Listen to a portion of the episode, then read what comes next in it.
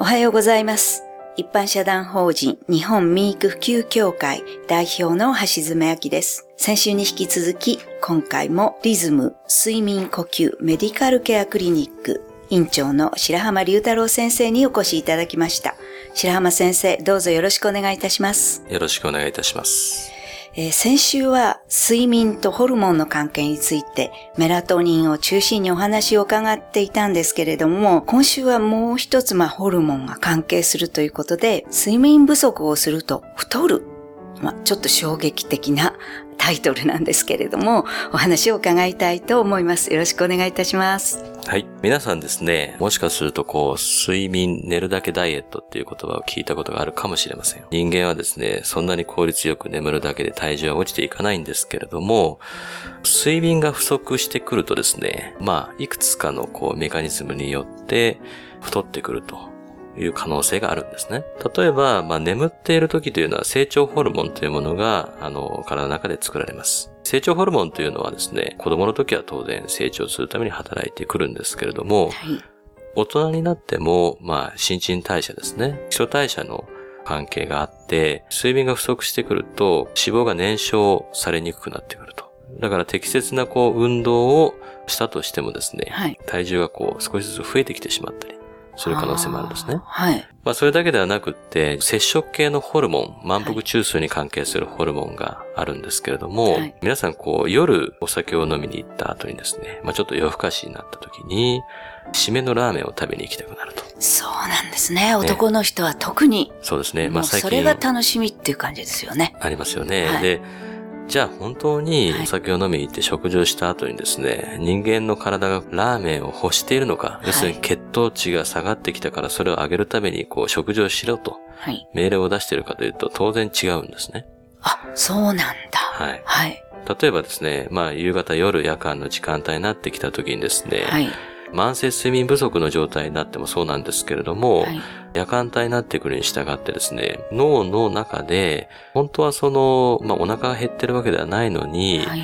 お腹が減ってるようにこう錯覚させるようなですね、はい。まあ、ホルモンがこう働き出してくると。で、さらに食べてもですね、そんなにこう満腹にならないというか、通常であれば、しっかり満腹中枢というものが満足をしてですね、はい。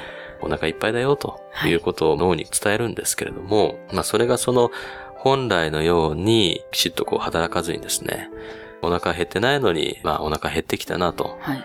を食べてもですね、一向に満腹にならないと。ただ今度はその時間帯に食事をとってしまうということはですね、当然その体にですね、はいそれが残ってしまうことになりますから、は結果として体重が増えてしまったりとかですね、えーそういうことにこう繋がってくる可能性もあるんですよね。ああ、そうですか。ね、運動したりね、女性なんかもサラダをいっぱい食べて、ええご飯食べないとかやってるけど、眠りに関心を払わなかったら、なんか効果がないっていう。そうですね。はいで。太ったりとかですね、はいまあ最近では女性の美ですね、まあ皮膚のコンディションを含めてですね、はい。まあそれと睡眠の関連というのもはい言われるようになってきてまして、はい。例えば皮膚というのもですね、細胞レベルのこう修復というものが日々なされてですね、はいい、るんですけれども、きちっとこう眠ることによって、古い皮膚がですね、はい剥がれ落ちて、新しいものにきれいにこう変わっていくと。はい。まあその細胞修復っていうのは効率よく行われるようになっていきますし、はい実際ですねええ、著名なこうモデルの方とかですね、はい睡眠にこう気をつけるというのが鉄則になってると。シンディ・クロフォードとかですね、はいクリスティーナ・アギレラとかですね、はいい、ろんなミュージシャンだったりとかですね、トップモデルというのが、もう睡眠を気をつけると。はい。これが心身のバランスをですね、保っていって、結果それに気づいたこと自体が、はい。私の武器であるというコメントをしているようなですね、スターもいるぐらいなんですね。はい。皆さんそれぞれこう目指すところは違うと思うんですけれども、はい最近調子が悪いなと、はい。女性の方であればですね、お肌が調子悪いなと思った時にですね、はい化粧水を高いものを買うよりも、はい。もしかすると睡眠にちょっとこう気を使ったりとかですね、そういうことが、まあ、いい方向に向かう可能性もですね、あるんじゃないかなと思いますけどね。そうですね。だから、あのまあ、今の話でありましたけれども、はい。睡眠を自分のその生活の中で、どのぐらいこう、まあ求めていくのかと。はい。時間として何時間、まあ必要なのかっていうものをちょっと考えてみたりとか、は具体的にその睡眠を、時間を維持するために、はい何を取捨選択するべきかと、はい結構ですね、実はその辺をはいしっかりと考えることっていうのがですね、現代人にとっては結構大事になってくるんじゃないかなと。そうですねはい。はい。ありがとうございます。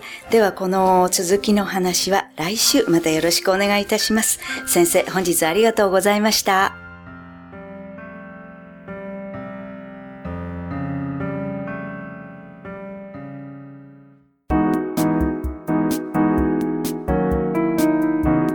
ここでパシーマファンクラブのコーナーです。このコーナーではキルトケットのパシーマをご愛用の方からのお便りを紹介します。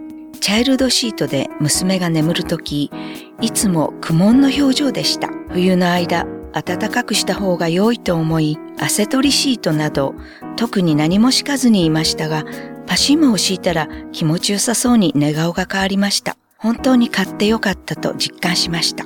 お便りありがとうございます。パシーマの社長、架橋さんからは、よかったですね。パシーマにはチャイルドシートパッドがあります。これから車での移動やベビーカーで重宝します。嫌がってた子が寝てしまいますよ。背中もお尻も膝の裏の汗も吸ってサラサラです。というコメントをいただきました。次のお便りをご紹介します。まだ購入してから日が浅いのですが、眠りがあまり良くなかったのがとても良くなりました。ありがとうございます。娘にも孫にも使わせたいと思います。お便りありがとうございます。パシーマの社長、架橋さんからは、眠りに問題のある方は5人に1人と言われています。寝具も重要な要素です。パシーマだと寝つきが良く、リラックスして眠れることが分かっています。実感していただけたようで嬉しく思います。というコメントをいただきました。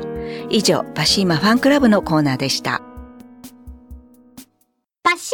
免疫力は深い眠りから。くるまれて眠るとすっごく優しい肌触りで気軽に洗えて清潔だし使ってみたらわかるから。抜群の吸水性と肌触りガーゼと脱脂綿のキルトケットパシーマ詳しくはフリーダイヤル0120-28-8410 0120-28-8410